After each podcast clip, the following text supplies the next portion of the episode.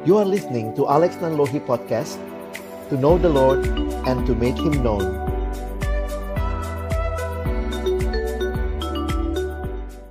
Sama-sama kita berdoa sebelum membaca merenungkan firman Tuhan. Kami akan membuka firman-Mu ya Tuhan, biarlah seperti pujian kami, kami menyatakan firman-Mu itulah pelita bagi kaki kami, terang bagi jalan kami. Dan biarlah firman-Mu itu yang menuntun hidup kami di tengah-tengah segala pergumulan yang kami sedang alami dan kami lalui. Kami bersyukur malam hari ini kami kembali akan belajar kebenaran firman-Mu Tuhan tolong agar kami bukan hanya menjadi pendengar-pendengar firman yang setia, tapi mampukan dengan kuasa dari rohmu yang kudus, kami dimampukan menjadi pelaku-pelaku firman-Mu di dalam hidup kami, di dalam keseharian kami. Bersabdalah ya Tuhan, kami umat-Mu sedia mendengarnya. Di dalam satu nama yang kudus, nama yang berkuasa, nama Tuhan kami Yesus Kristus. Kami menyerahkan pemberitaan firman-Mu. Amin. Shalom. Selamat malam Bapak Ibu, Saudara yang dikasihi Tuhan. Saya bersyukur boleh kembali melayani di Gereja Kristus Petamburan dan malam ini temanya menantang ya. Menantang bukan hanya menantang Bapak Ibu tapi juga saya yang menyiapkannya. Dan ini adalah hal yang sama-sama jadi pergumulan banyak orang. Dan temanya malam ini bertumbuh dalam pengampunan. Jadi salah satu ciri orang Kristen saya pikir adalah ketika saudara dan saya terus bertumbuh. Dan dalam hal apa saja kita bertumbuh? Banyak hal. Di dalam pengetahuan akan firman, ada hamba Tuhan yang pernah bilang begini, banyak orang sudah sekolah S1, S2, S3, Mungkin kalau ada S4, S5 ya, nggak mau kalah. Samsung aja S10 ya. jadi ada orang bertumbuh di dalam ilmu pengetahuan, tapi bisa jadi dalam pengetahuan Alkitab tetap TK. Satu waktu saya datang ibadah dulu di ibadah pemuda satu gereja, lalu kemudian pendetanya meminta, mari kita buka kitab Mika. Itu anak cari kitab Mika dari awal sampai akhir khotbah nggak ketemu kitab Mikanya selesai pendetanya khotbah. Jadi waktu pikir-pikir iya ya, memang banyak orang yang tidak bertumbuh dalam pengenalan akan Tuhan karena mungkin merasa sudah cukup jadi orang Kristen biasa-biasa saja. Di dalam emosi kita juga harus bertumbuh. Kita punya emosi yang makin hari makin kudus. Dan juga termasuk di dalam ketaatan kita. Nah, salah satunya adalah masalah mengampuni. Ya, saya ajak kita baca malam hari ini dalam Kolose pasal yang ketiga. Mari kita buka sama-sama Kolose pasal yang ketiga. Kita akan melihat di dalam ayat yang ke-12 sampai dengan ayat yang ke-17. Kolose pasal yang ketiga, ayat yang ke-12 sampai dengan ayat yang ke-17. Kalau sudah ketemu, kalau setiganya kita akan baca bergantian. Pria akan baca ayat 12, kalau setiga, lalu kemudian yang perempuan akan membaca ayat yang ke-13. Kita bergantian sampai nanti selesai di ayat yang ke-17. Baik, mari yang pria membaca lebih dulu ayat yang ke-12 1 2 ya. Karena itu sebagai orang-orang pilihan Allah yang dikuduskan dan dikasihinya, kenakanlah belas kasihan, kemurahan, kerendahan hati, kelemah lembutan dan kesabaran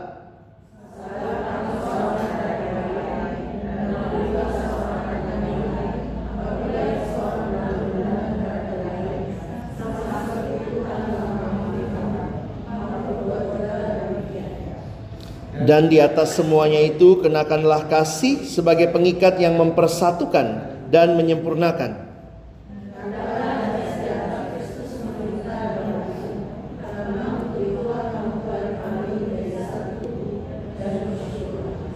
Hendaklah perkataan Kristus diam dengan segala kekayaannya di antara kamu sehingga kamu dengan segala hikmat mengajar dan menegur seorang akan yang lain dan sambil menyanyikan mazmur dan puji-pujian dan nyanyian rohani kamu mengucap syukur kepada Allah di dalam hatimu.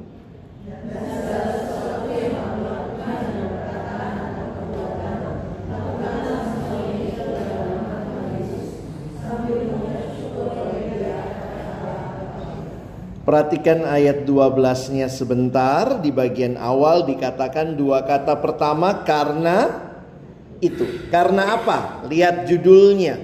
Coba lihat judul Kolose 3 ayat 5. Apa judulnya di situ Bapak Ibu? Manusia baru. Jadi Paulus bicara karena kamu manusia baru. Ini yang harusnya terjadi di dalam kehidupanmu. Nah, saya ingin mengajak kita melihat bersama-sama. Saya siapkan satu slide buat kita, dan kita akan melihat bagaimana kuasa dari pengampunan itu. Kalau kita kembali ke awal Allah menciptakan kita, maka kita mengingat bahwa Allah menciptakan manusia di dalam relasi. Allah menciptakan manusia dalam relasi dengan Dia, tapi juga relasi dengan sesama. Pertama kali di Alkitab kita muncul kata tidak baik itu di Kejadian pasal 2 ayat 18. Tuhan mengatakan tidak baik kalau manusia itu seorang diri saja. Ayat itu bukan cuma ayat buat yang pacar-pacaran, ya menikah, tetapi ayat itu bicara hakikat manusia sebagai makhluk sosial. Manusia makhluk sosial bukan hanya teori sosiologi, tetapi Alkitab menyatakan Allah menciptakan manusia di dalam relasi. Tapi apa yang terjadi? Dosa. Jadi ini jadi satu fakta yang manusia alami yang menjelaskan semua dasar kehancuran termasuk di dalam relasi. Harusnya keluarga yang begitu indah yang Tuhan ciptakan.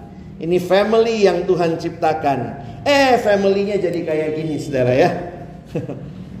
Kalau ini lihat Bart Simpson gitu ya. Sama papanya sama mamanya. Jadi keluarga bisa kelihatan begitu rupa dalam kehancuran. Dan tidak sedikit juga masalah dalam pelayanan ketika melihat kondisi banyak keluarga juga kita harus terus berdoa kepada Tuhan. Ketika terjadi orang tua yang bertengkar, ayah dan ibu. Lalu kemudian biasanya korbannya itu anak-anak.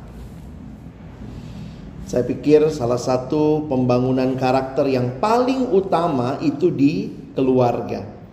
Dan bayangkan kalau anak-anak tumbuh dengan melihat orang tua yang terus berantem,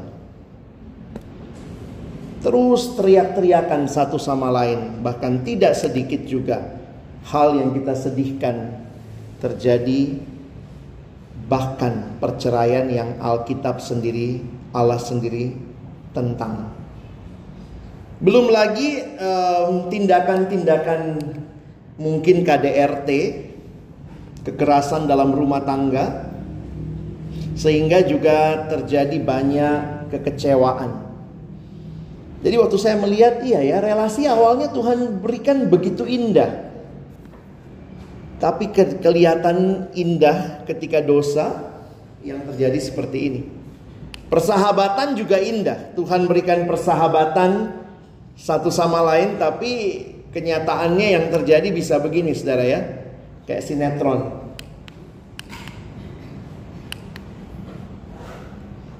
bisa begitu rupa satu sama lain dan ini bahkan dari usia-usia remaja kalau lihat sekarang pun di sekolah banyak anak yang malas sekolah, takut sekolah karena bullying, karena hal-hal yang begitu real ada di sekitarnya. Dan inilah yang membuat kita melihat pentingnya tema ini Bagaimana Tuhan bicara kepada kita yang sudah mengalami hidup di dalam Dia sebagai manusia baru. Itulah yang kita baca tadi dalam Kolose pasal 3 ayat 12 sampai ayat 17. Kalau Bapak Ibu perhatikan Mulai dari ayat yang kelima, menarik sekali di dalam kolose 3 ayat 5 tadi ada kata yang dipakai oleh Paulus. Dia pakai istilah matikanlah. Ada hal-hal yang harus dimatikan dalam hidup yang lama. Karena kita sudah masuk dalam hidup yang baru. Apa saja nanti Bapak Ibu bisa lihat ya. Berhenti melakukan hal-hal yang tidak sesuai karena mendatangkan murka Allah, karena kamu telah menanggalkan manusia lama serta kelakuannya dan telah mengenakan manusia baru yang terus-menerus dibaharui. Nah, ini pertumbuhannya di situ.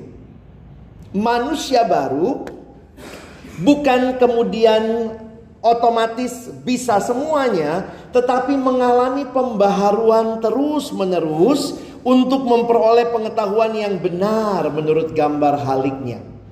Nah, apa yang harus dimatikan? Nah ini nih, segala sesuatu keinginan duniawi dalam dirimu, segala hawa nafsu, kebiasaan manusia lama. Lalu cirinya manusia baru itu seperti apa? Nah saya kasih dulu gambaran besarnya, nanti saya fokus sebenarnya sama ayat 13 ya. Ciri manusia baru adalah mengenakan manusia baru yang terus-menerus diperbaharui tadi dan tidak ada lagi perbedaan antara manusia ciptaan Allah jadi tidak memandang kadang-kadang dalam dalam realita relasi ada yang memandang orang lebih tinggi karena kedudukannya, lebih rendah mungkin karena pekerjaannya dan seterusnya dan hidup berpusatkan Kristus. Ini yang harusnya dibuang. Kalau kita maksudnya kalau kita jadi manusia baru, harusnya ini yang muncul di dalam hidup kita. Perhatikan yang dikenakan. Ada identitas baru sebagai orang-orang pilihan Allah yang dikasihi. Nah, kenakanlah belas kasihan, kemurahan, kerendahan hati, kelemah lembutan dan kesabaran. Nah, masuk ke ayat yang berikutnya, ayat 13. Saya pikir ini yang saya mau ajak kita perhatikan. Ciri manusia baru juga bertumbuh di dalam kesabaran seorang terhadap yang lain, Ayat 13 dikatakan ampunilah seorang akan yang lain apabila yang seorang menaruh dendam terhadap yang lain sama seperti Tuhan telah mengampuni kamu. Kamu perbuat jugalah demikian. Bapak Ibu perhatikan sebentar saya sengaja membuat lebih tebal. Sabarlah saling mengampuni. Nanti ayat 14 kenakanlah kasih. Nanti ayat 15, damai, sejahtera, bersyukurlah. Ayat 16 perkataan Kristus diam dengan segala kekayaannya di antara kamu. Dan nanti ayat yang ke-17 melakukan segala sesuatu di dalam nama Tuhan Yesus. Makin saya pelajari hal-hal ini saya makin sadar ini adalah karya Roh Kudus dalam hidup kita. Kenapa kita sebut buah roh? Kasih, sukacita, damai sejahtera. Kita sebut buah roh karena itu bukan buah yang lahir dari hidup kita semata-mata. Ketika kita terima Yesus dalam hidup kita, berarti kita terima Roh Kudus dalam hidup kita. Maka ada Roh Kudus diam di dalam kita dan kita dimampukan melakukan semua ini. Makanya itu bukan buahmu, tapi buahnya Roh Kudus. Saya ini pemarah. Kalau saya bisa begitu mengasihi pasti bukan karakter dasar saya. Itu semata-mata karya Roh Kudus. Makanya disebut buah dari Roh Kudus. Nah, ini yang saya ajak kita perhatikan waktu bicara pengampunan, mengampuni itu pun hanya mungkin kalau Bapak Ibu Saudara dan saya mengalami karya Roh Kudus. Karena apa? Kita ini manusia di dalam dosa yang maunya membalas dendam. Kalau kita bisa mengampuni, itu pasti karya Roh Kudus dalam hidup kita. Karena itu, bertumbuh di dalam pengampunan, saya pikir adalah kita pun makin mengalami kuasa dan karya Roh Kudus membaharui hidup kita. Barulah kita bisa taat. Jadi bicara soal forgiveness ini ini satu hal yang unik sekali. Karena ada kalimat yang saya baca dalam satu buku, dia mengatakan bahwa mengampuni, uh, sorry, membalas dendam itu manusiawi. Tapi kalau orang bisa mengampuni, itu pasti ilahi. Revenge is human, but to forgive is divine. Mengampuni itu hanya mungkin karena karya Roh Kudus dalam hidup kita. Makanya kalau Bapak Ibu perhatikan di bagian atasnya Paulus kasih dulu tuh apa yang terjadi. Di dalam manusia baru kamu terus menerus dibaharui. Baru dia masuk nih ayat ini ya. Saya fokus sekarang ke ayat 13. Bapak Ibu perhatikan, lihat ini kalimat atau kata awalnya adalah kata perintah.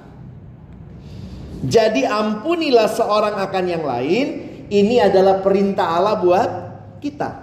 Ini bukan suggestion, bukan saran. Embok ya mengampuni kalau bisa. Bukan. Alkitab meminta kita, memerintahkan kita, semua orang yang dibaharui terus-menerus oleh karya Roh Kudus dalam hidupmu, ampunilah seorang akan yang lain. Nah, mari kita coba lihat sama-sama ya. Saya siapkan beberapa pembahasan di sini. Mengampuni menurut satu kalimat lagi dia katakan merupakan salah satu kualitas orang Kristen yang paling penting. Betul saya renungkan ini ya benar juga ya. Kalau berbuat baik agama lain juga berbuat baik. Tapi mengampuni, makanya biasanya kita suka kagum tuh kalau lihat, kok ada yang bisa mengampuni juga gitu ya. Karena sebenarnya ini khas Kristen. Dan ini nyata dari teladan Kristus sendiri. Kalau kita lihat kata dasarnya di perjanjian lama itu dipakai istilah salah ya walaupun istilahnya salah tapi itu artinya mengampuni atau memaafkan. Di dalam perjanjian baru bahasa Yunaninya pakai kata karisomai yang berarti bermurah hati, memberi secara sukarela dan juga mengampuni.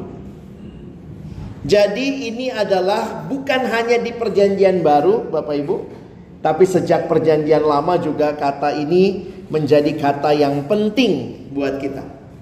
Nah sekarang perhatikan saya menggarisbawahi yang kedua. Ampunilah adalah kata perintah, tapi juga ada kata seorang akan yang lain. Kita itu makhluk sosial, pasti ada interaksi dengan orang lain dan karena ada interaksi maka mungkin konflik. Itu ya logika dasar lah ya. Ini saya tulis di sini. Setiap manusia melakukan interaksi satu dengan lainnya. Hasil interaksi ini dapat positif, dapat pula negatif. Hasil interaksi yang negatif dapat menimbulkan salah paham, sakit hati, marah, perkelahian dan bahkan bisa berakhir pada dendam. Jadi ini yang perlu kita sama-sama pikir-pikir ya. Bahwa selama kita masih hidup dan berinteraksi, maka kita mungkin punya kesempatan atau interaksi kita menjadi negatif. Itu mungkin. Dan saya tambah lagi nih teorinya yang menarik Bapak Ibu. Yang mungkin menyakiti kita sebenarnya adalah orang yang dekat sama kita. Benar gak? Jadi yang menyakiti kita ya yang dekat siapa? Suami, istri. Ada nggak yang minggu lalu disakiti oleh Donald Trump? Hmm? He's too far away, terlalu jauh. Makanya dosen psikologi saya ingatkan, yang mungkin menyakitimu adalah orang yang dekat sama kamu. Bahkan gini deh Bapak Ibu ya, kalau Bapak Ibu baperan, kesel, dendam, sebenarnya ada satu pemikiran yang sederhana. Kita bisa kesel sama seseorang, sebenarnya itu menunjukkan kita merasa dekat sama dia. Benar nggak? Kalau tidak dekat, ya nggak baper-baper amat, bodoh amat. Contoh nih, ini sekarang gereja dilema juga ya.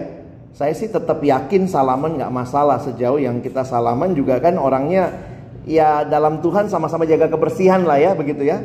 Makanya saya sebagai hamba Tuhan no problem salaman. Bapak Ibu tiba-tiba misalnya nih mau salaman terus pendetanya nggak mau salaman.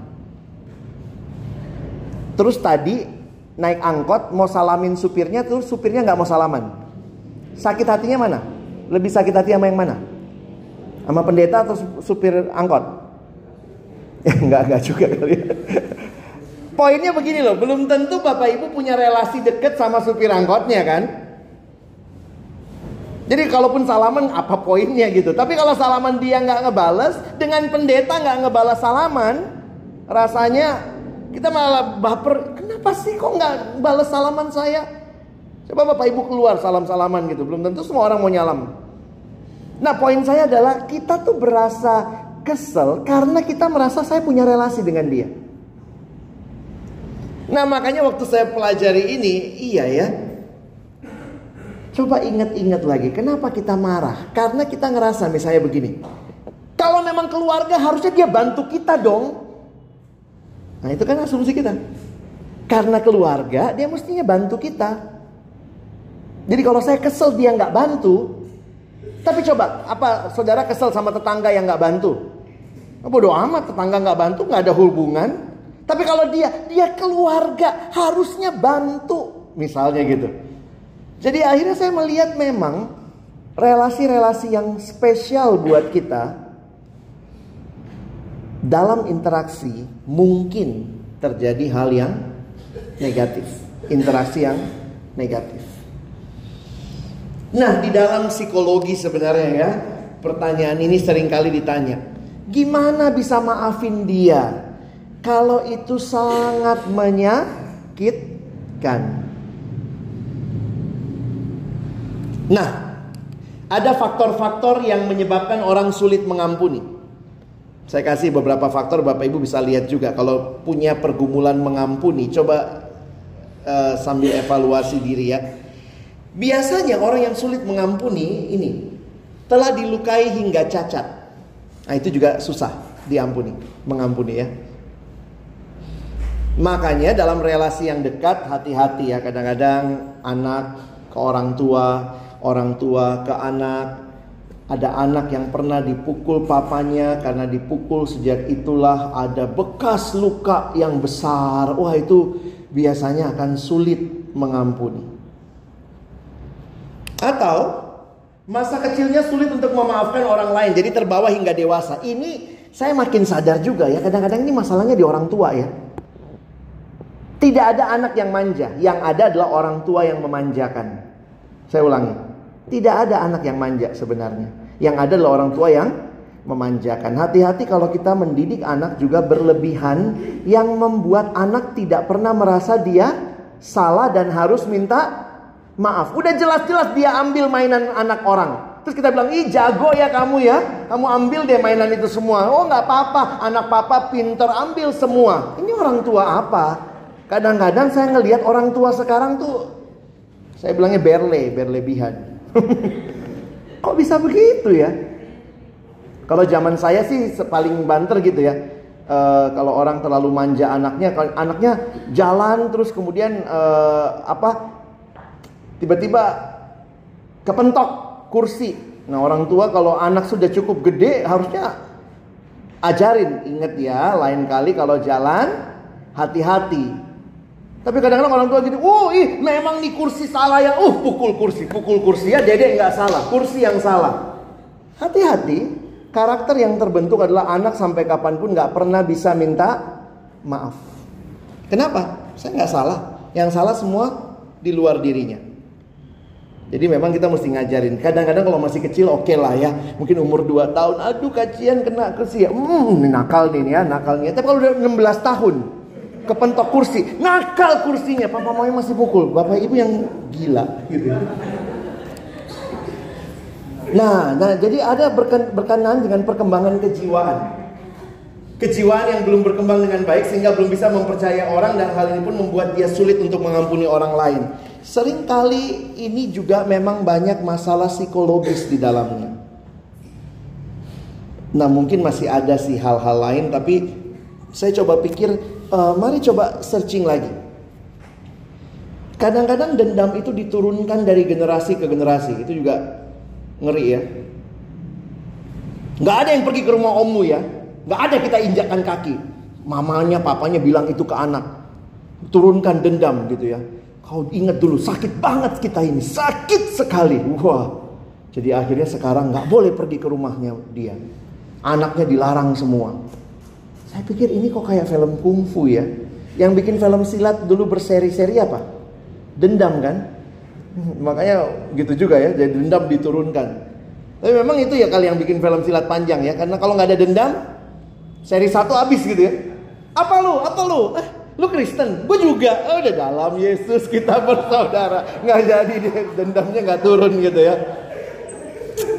Tapi inilah realita bahwa interaksi antar manusia mungkin akan membuat kita mengalami interaksi yang negatif, ya. Nah, bagian terakhir bagi saya ini sangat menantang. Apa dasarnya kita diminta mengampuni? Pengampunan itu perintah. Itu adalah konsekuensi relasi kita karena mungkin kita mengalami interaksi negatif dengan orang lain, tapi dasarnya adalah sama seperti Tuhan telah mengampuni kamu, kamu perbuat juga lah demikian. Jadi gimana menghayati ini ya? Atau dengan bahasa lain saya pakai kalimat begini, persis kayak doa Bapak kami kan? Yang sanggup mengampuni sebenarnya adalah orang yang sudah mengalami pengampunan dari dari Tuhan. Atau kalau saudara minta pengampunan dari Tuhan, maka saudara berarti siap mengampuni orang lain. Jangan cuma mau kalau kita doa Bapak kami gitu ya, ampunilah kami akan kesalahan kami. Wow, sampai situ enak banget tuh. Seperti, seperti, ah lewatlah, nggak usahlah bagian itu. Seperti kami juga mengampuni orang yang bersalah kepada kami. Banyak orang ke gereja merasa dirinya sama Tuhan beres, tapi relasi dengan sesama nggak beres sebenarnya saudara tidak ngalamin hal yang beres itu. Tuhan berkata, "Aku menjauhkan dosamu sejauh timur dari barat. Aku membuang dosa-dosamu jauh ke dalam tubir laut." Kematiannya di kayu salib mengingatkan kita bahwa Dia mengampuni kita. Saudara, kadang nggak gampang ya kita itu sangat egois, pengennya kita dapat apa yang kita mau. Sehingga bicara forgiveness, kenapa kita forgive? Because Jesus already forgave us. Petrus pernah bertanya, Tuhan sampai berapa kali aku harus mengampuni? 70 kali? 7 kali. Sebenarnya Tuhan Yesus mau jawab ya terus menerus gitu ya. Saya jadi ingat pengalaman pelayanan satu waktu ketemu seorang ibu dalam retret. Setelah retret, setelah saya bawa sesi, kemudian dia datang sama saya loh. Dia bilang, Pak Alex boleh nggak saya cerita? Wah ini ibunya tante ini penampilannya Kristen banget gitu ya. Pakai kalung salib gitu. Kayak baiklah perawakannya. Tiba-tiba dia ngomong gini. Ehm, saya mau sharing pak. Oh iya silakan bu. Pak saya ini orang baik pak. Ih, baru mulai sharing udah dia orang baik mari kita tutup doa. Kan nggak ada masalah berarti kan? Terus kemudian baru dia cerita. Tapi begini pak ada masalah pak. Oh ada iya. Masalahnya adalah dia lagi patungan sama temennya mereka buka usaha bareng tapi entah kenapa dia merasa temannya itu menipu dia. Dia bilang pak sakit hati saya pak. Terus kemudian dia bilang lagi gini inilah manusia ya membanggakan dirinya. Saya itu orangnya percayaan pak sama orang. Tapi sekali dihianati pak, oh nggak bisa saya pak, nggak bisa saya. Oh gitu, saya dengerin gitu. Terus dia bilang, kemarin dia datang pak, mau baik-baikin saya. Ih sorry ya, saya susah pak. Saya kalau saya kalau orang baik sama saya pak, oh saya bisa lebih baik sama dia. Tapi kalau orang jahat sama saya pak, Saya bisa lebih jahat dari dia. Saya pikir ini tante salibnya muncul tanduk. Dan ini yang kita biasa dengar kan dari pengalaman orang. Saya ini baik.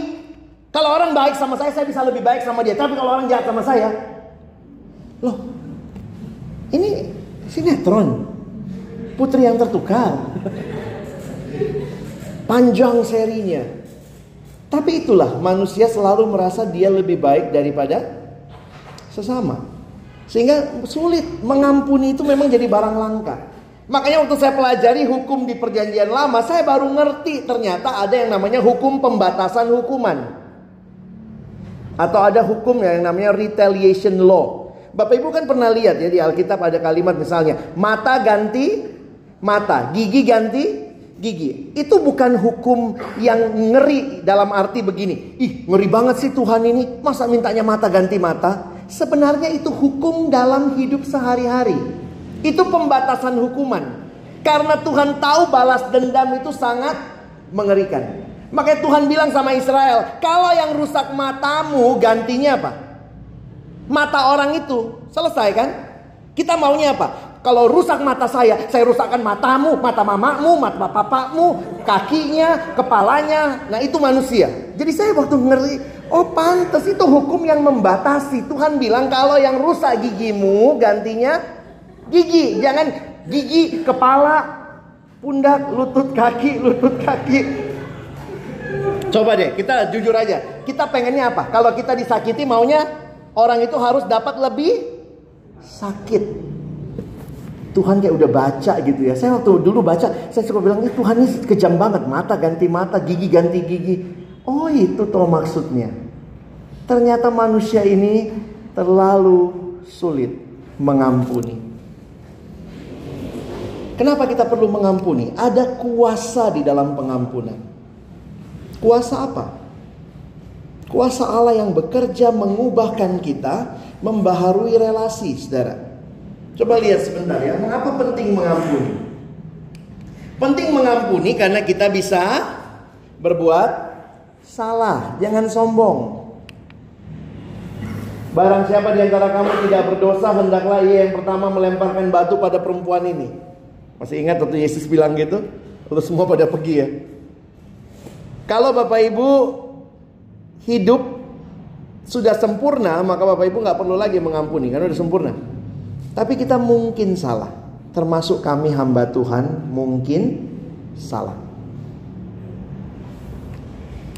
Itu sikap yang sepatutnya karena kita sudah diampuni. Dan itu konsekuensi untuk menikmati pengampunan dari Allah. Sebenarnya ada beberapa ayat dikatakannya kalau engkau mau berdoa hendaklah masuk dulu apa dikala sekiranya dalam hatimu ada yang belum kau ampuni ampunilah dulu. Itu menikmati pengampunan dari Allah.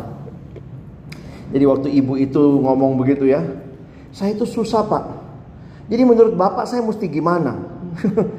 itu ya eh, masalah-masalah lo yang bikin pusing pendetanya ditanya gitu ya. Jadi menurut bapak saya mesti bagaimana? Saya bilang ya ibu mesti belajar mengampuni. Susah saya pak. Nah saya bilang sama dia lah, coba bu, kalau misalnya Tuhan yang ngomong, sekali kau bikin salah, au, saya nggak bisa ampuni kamu. Kadang-kadang kita maunya kita. Kalau dia bikin salah sama saya satu kali, au, saya nggak bisa ampuni dia. Tapi kalau saya bikin salah Tuhan, ampunin terus ya. Eh jangan lupa ampunin terus. Makanya kalimatnya ampunilah kami akan kesalahan kami. Seperti kami juga mengampuni orang yang bersalah kepada kami. Apa pentingnya mengampuni? Itu diperlukan dalam hidup persekutuan. Selama Bapak Ibu masih di gereja, maka persekutuan kita, masih di keluarga, suami, istri, anak, orang tua, mertua gitu ya. Ya, kita butuh itu. Ada yang nanya, siapa pria paling bahagia di dunia? Katanya pria paling bahagia adalah Adam. Nggak punya mertua. Hawa juga gitu ya, Hawa juga nggak punya mertua ya. Karena waktu saya dengar joke begitu, saya pikir mertua itu ngeri banget kali ya. Atau juga banyak bapak ibu yang kayaknya apa? Oh sorry gue sama menantu gue ciong nih ciong. Terus ada lagi udah Kristen masih gitu. Iya kami sionya beda. Kami sionya memang ciong. Hah? Lu hidup di bawah naga? Kita anak Tuhan, orang Kristen harus bisa belajar mengasihi dan mengampuni. Selama kita masih hidup dalam persekutuan, kita butuh saling mengampuni. Penting bagi hidup sosial karena konsep shalom kalau Bapak Ibu kan kalau kita misalnya kasih salam shalom, shalom itu artinya apa? Damai sejahtera. Peace. Berarti tadi tadi siang saya baru khotbah tentang shalom. Jadi shalom itu berarti keselamatan, damai sejahtera, tidak adanya perang, aman, nyaman, itu shalom. Makanya di beberapa gereja ada salam damai. Mari kita salam damai. Saya nggak tahu nih habis corona salam damai gimana ya. Saya, gitu kali ya. Tapi gimana tuh kalau kita tidak benar-benar menyelesaikannya?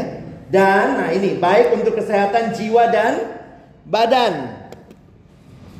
Kalau kita mengampuni sebenarnya jadi menarik Bapak Ibu ya. Kita nggak simpen lagi di hati kita. Kadang-kadang lucunya begini kan. Kita kesel sama dia. Kita nggak bisa tidur, yang kita keselin tidur nyenyak. Bodoh kan? Bodoh banget itu. Bikin kita naik darah tinggi. Gue kesel banget sama dia. Yang dikeselin nggak tau diri. Santai-santai aja. Lu kesel sama gue. Eh masa lalu. gitu ya. Kadang-kadang saya mikir iya juga ya. Nah, apa yang harus kita lakukan? Ya mengampuni. Mengampuni itu bagian kita. Karena saya pakai kalimat ini ya. Forgiveness can transform our relationship with God, with others, and even with ourselves. Bukan hanya dengan Allah saja, tapi juga dengan sesama dan bahkan dengan diri kita. Nah, bagaimana kita bisa mengampuni, Bapak Ibu? Nah, ini beberapa hal aja. Lihat hidup dalam perspektif Allah. Belajar dari Yusuf. Yusuf tuh ngampunin abang-abangnya ya. Saya pikir sakit banget gitu ya jadi adik memang waktu kalau bapak ibu pelajari itu ada masalah disfungsi keluarga juga ya. Habis papanya ini banget ya. Manjain Yusuf dikasih jubah maha indah segala macam. Jadi abang-abangnya jealous. Yusuf disuruh mata-matain abang-abangnya yang jahat. Jadi dari jauh mereka lihat nih bunuh. Dibuang ke dalam sumur, dijual. Ada bapak ibu yang pernah jual adik? Adiknya sendiri? Belum ya? Tapi ada juga yang bilang, saya memang nggak pernah dijual pak, tapi dia tipu saya luar biasa. Wih. Jadi ngeri memang. Tapi Yusuf belajar mengampuni. Relasi kasih lebih penting dari rasa ego. Ingat perumpamaan anak yang hilang. Pulanglah ke rumah. Datang kepada Tuhan. Perbaharui relasi itu. Miliki kemurahan hati Allah, hati Bapa. Sorry, ayat-ayatnya ini banyak nggak bisa saya bahas semua. Dan miliki kesadaran akan kasih Kristus. Dan ini yang harusnya saudara dan saya pelajari dalam hidup. Tuhan saya mau makin mirip dengan engkau. Mirip Yesus tuh kayak apa? Ayo Bapak Ibu mirip Yesus kayak apa? Panjangin jenggot. Gimana ibu-ibu? tante-tante, jenggotan. Kenapa gitu? Mirip Yesus. Enggak lah. Mirip Yesus kayak apa? Dalam karakternya. Saya kemarin khotbah di lansia, saya bilang tuh, opa oma jangan-jangan tambah tua tambah ngeselin. Banyak yang kayak gitu tuh, nggak makin mirip Yesus. Di rumah marah-marah. Ini saya mau tantang nih, opa oma di sini, makin tua makin mirip Yesus nggak? Berarti makin mengampuni karena Yesus mengampuni. Aduh menantu saya nih. Tapi saya mengampuni. Nah itu mirip Yesus. Bukan dong nanti gue taruh racun lo ya kalau tidur ya. itu sinetron, itu mirip sinetron. Bapak Ibu boleh pilih. Mau mirip siapa? Makin tua harusnya kita makin jadi berkat buat anak, cucu. Ada yang bilang, tapi pak anak anak saya nggak baik sama saya. Oh gitu. Itu kesempatan opa oma doain anaknya. Jangan marah, eh, anak udah dibesarin, nggak tahu diri, saya kecilin lagi kau. Kalau ada anak yang ngeselin, tidak tahu diri, maka bapak ibu bertelut, Tuhan ubah anak saya. Minta kepada Tuhan, jangan jadi hakim, oh, marah. Ini, ini gue nggak bisa marahin bapaknya, gue marahin anaknya. Cucu sendiri dimarahin. Atau kadang nggak bisa cucu, ya udah pembantu. Oh ada tuh oma-oma yang nggak pas sama pembantu. Semua pembantu salah. Tapi saya pikir iya ya, harusnya kita belajar. Belajar seperti Tuhan yang makin hari hati kita makin mau mengampuni, makin mau mengasihi. Bagaimana mulai mengampuni? Ini tips aja ya. Salah satu cara terbaik untuk mengampuni yaitu mulai dengan mendoakan dan mengasihi orang yang menyakiti kita. Ini tipsnya sederhana. Dari siapa? Dari Tuhan Yesus. Tuhan Yesus bilang apa? Kasihilah musuhmu. Aduh Tuhan susah. Ada kalimat berikutnya. Dan berdoalah untuk mereka yang menganiaya kamu. Sejak saya mengerti ayat itu, saya pikir makin saya benci sebenarnya Tuhan tolong saya mulai mengasihi dalam doa. Kadang-kadang memang nggak bisa langsung. Kita datang ketemu, saya udah ampuni kamu, nggak bisa. Tapi kita bisa mulai dengan Tuhan. Saya membawa nama Dia setiap hari di dalam doa doa saya. Sampai waktunya Tuhan, saya yakin Tuhan menolong Bapak Ibu Saudara belajar mengampuni.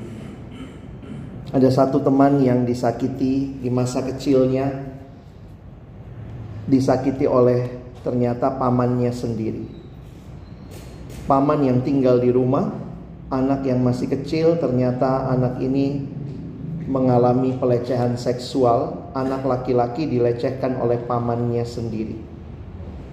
Dalam pertumbuhan dia bergumul sekali karena dia melihat dia waktu dia sadar jadi waktu keluarga ketahuan itu sudah terjadi satu setengah tahun tanpa ketahuan begitu ketahuan akhirnya omnya diusir dari rumah tapi karena keluarga, jadi ya kalau tahun baru masih datang. Karena sesudah itu ya kayak dilupakan. Nah teman saya ini dia cerita setiap kali lihat omnya datang tahun baru tuh dia marahnya luar biasa. Orang ini yang hancurkan masa kecil saya. Tapi kemudian dalam anugerah Tuhan dia mulai belajar mendoakan. Dan sampai satu waktu dia bilang, Kak Tuhan ubah hati saya. Sekarang saya lihat dia, saya tidak lagi lihat dengan kemarahan. Karena saya nggak bisa mengubah masa lalu yang dia sudah lakukan. Sekarang saya lihat dia dengan belas kasihan. Karena ternyata omnya itu keluarganya nggak benar, anak-anaknya nggak benar. Dia bilang, saya kok jadi sedih ya lihat hidup dia. Sekarang dia mulai bisa memaafkan, mengampuni. Prosesnya berapa lama? Belasan tahun nggak mudah karena dia ngalamin sendiri. Satu sore, satu pagi teman saya telepon, Lex doain, gue lagi sedih banget. Kenapa? Mama meninggal tadi malam. Oh iya, meninggalnya di mana? Di rumah. Apa yang terjadi? Mama dibunuh. Mamanya dibunuh di garasi dan kemudian beberapa hari kemudian terungkaplah yang membunuh adalah omnya sendiri. Mungkin mamanya di rumah, datanglah omnya mau pinjam duit. Biasa mamanya cuma sendiri di rumah, omnya datang mau pinjam duit, mungkin mamanya ngomong kasar, marah, nggak mau ngasih duit. Dalam perjalanan mau keluar, mamanya mau bukain garasi, omnya mau keluar dari garasi dari belakang, omnya tusuk mamanya dan teman saya mamanya meninggal di garasi kehabisan darah karena omnya lari. Wah itu gimana mengampuni ya? Dia bilang waktu dia datang sidang, dia bilang itu om gue sendiri, gue sedih banget. Tapi butuh waktu yang lama. Nah karena masih keluarga, jadi waktu misalnya acara penghiburan, acara apa begitu ya, Ah, kalau acara-acara keluarga masih datang tuh istrinya kan suaminya udah di penjara istrinya dan anaknya. Dan dia bilang gue tiap kali lihat anaknya juga kesel anaknya mirip banget sama bapaknya mukanya uh, gue kesel banget gitu. Dan itu butuh proses yang panjang. Jadi jujur saya kalau mengalami atau ketemu dengan orang yang cerita saya susah mengampuni saya biasanya tanya dulu. Karena ada hal-hal yang mungkin begitu sulit sehingga kalau menimbulkan trauma bahkan mungkin saudara butuh pertolongan dari orang-orang yang profesional, konselor, kons eh, jadi uh, psikiater atau psikolog yang bisa menolong juga pemulihan dari masa lalu. Tapi memang sangat ngeri. Kalau kita hidup dengan luka, sulit mengampuni. Dan cara terakhir yang saya lihat juga adalah ini. Ini tema kita malam ini juga ya. Growing, terus bertumbuh, itu juga harusnya menolong kita makin serupa Kristus, makin belajar tahu apa yang ditinggalkan dan apa yang harus kita kenakan. Nah, jadi saya harap ini yang Bapak Ibu Saudara coba renungkan malam ini dan minta Tuhan tolong firman Tuhan biarlah menjadi dasar bagi kita untuk terus hidup di dalam pengampunan. Saya tutup dengan membedakan apa bedanya pengampunan sama rekonsiliasi. Saya kasih sedikit uh, wawasannya ya.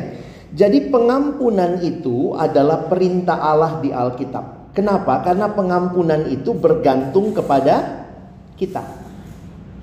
Ingat ya, pengampunan itu bergantung kepada kita. Sementara rekonsiliasi itu dari harus dari dua belah pihak. Nah, di dalam Alkitab ternyata yang perintah itu cuma mengampuni. Karena itu bergantung pada kita. Sementara rekonsiliasi kalau saya ingat ayatnya mengatakan sedapat mungkin kalau hal itu bergantung kepadamu, hiduplah dalam perdamaian dengan semua orang. Poinnya adalah bagian rekonsiliasi itu harus dua pihak. Jadi kalau misalnya nih, contoh aja ya, ada orang yang nyakitin bapak ibu, nyakitin terus dia nyakitin tanpa dia sadar kata-katanya, perlakuannya dia nyakitin. Bagian kita apa? Ampuni. Kalau dia sadar, dia minta maaf, baru terjadi rekonsiliasi. Tapi sering kali yang nyakitin nggak sadar-sadar. Nah, selama dia nggak sadar-sadar, bagian kita apa? Ngampunin. Jangan diingat-ingat, jangan dipendam. Gimana supaya dia sadar? Itu urusan Tuhan sama dia, doalah. Yang jelas Tuhan bisa pakai orang lain untuk meng, meng apa ya me, me, menghajar dia, menegur dia. Tapi bagian Bapak Ibu yang Bapak Ibu bisa kontrol bukan orang lain. Yang bisa kita kontrol adalah diri kita sendiri. Karena itu pengampunan hanya satu pihak. Rekonsiliasi harus dua pihak. Bisa terjadi pengampunan tapi belum tentu rekonsiliasi. Saya kasih contoh. Ada satu anak yang pernah saya dengar dia bersaksi, anak ini ternyata lahirnya cacat. Selidik punya selidik, dia cacatnya karena mamanya pernah dia nggak punya papa, papanya nggak ketahuan lah, lari papanya. Jadi mamanya itu hamil di luar nikah, waktu itu takut sekali gimana caranya minum obat supaya anak ini gugur. Eh Tuhan tolong tidak gugur anak itu tetap lahir normal, diminum tetap aja perutnya tambah gede gitu ya. Dan akhirnya lahirlah anak ini perempuan cacat. Dan waktu dia masa kecilnya dia sedih sekali karena teman-temannya ngebully ya. Orang Indonesia tuh kalau lihat anak cacat juga masih dibully begitu ya. Jadi anak ini dibully, jadi dia tumbuh sebagai remaja yang tidak pede. Dan dia nggak tahu kenapa dia cacat. Sampai satu waktu tantenya, nah ini tante-tante ini juga ya. Tantenya waktu lagi marah sama dia, terus mama tantenya ngomong gini, "Memang lu dasar lu anak yang bikin sial, makanya dulu mama lu mau gugurin kamu." Di usia remaja dia dengar lah ternyata mamanya lah yang mau gugurin dia dan dia sangat ben benci mamanya. Mamanya terus berusaha dekat sama dia, mamanya berusaha minta maaf, dia benci sekali sama mamanya sampai mamanya meninggal. Habis mamanya meninggal, anak ini bertumbuh terus, lalu anak ini kenal Tuhan Yesus. Nah, begitu dia kenal Tuhan Yesus, apa yang apa yang dia lakukan? Dia mengampuni mamanya. Walaupun mamanya sudah meninggal. Jadi, hanya mungkin terjadi pengampunan. Bisa rekonsiliasi? Ya nggak bisa lah, udah mati, ya, udah meninggal ya. Makanya Pengampunan bisa terjadi karena itu bergantung kepada satu pihak. Tapi rekonsiliasi selalu harus dua pihak. Di beberapa kesempatan orang yang nyakitin kita mungkin sampai dia mati nggak pernah minta maaf. Bagian kita apa? Ampuni. Karena itu yang Tuhan berikan sebagai perintah bagi kita. Saya selesai di sini. Apakah ada Bapak Ibu mungkin yang mau memberikan satu dua pertanyaan? Nanti bisa kita bahas.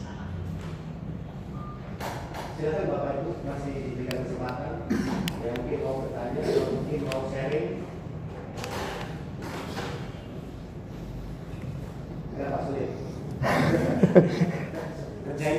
Ini yang paling sulit ngerjainnya Pak. Khotbahnya mah gampang. Dicatat ya, dibagiin powerpointnya, ngelakuin yang susah. Katanya bukan cuma sulit Pak, bahasa Inggrisnya sulit. Saking susahnya. Oke, okay, tapi mungkin ada yang mau sharing silakan.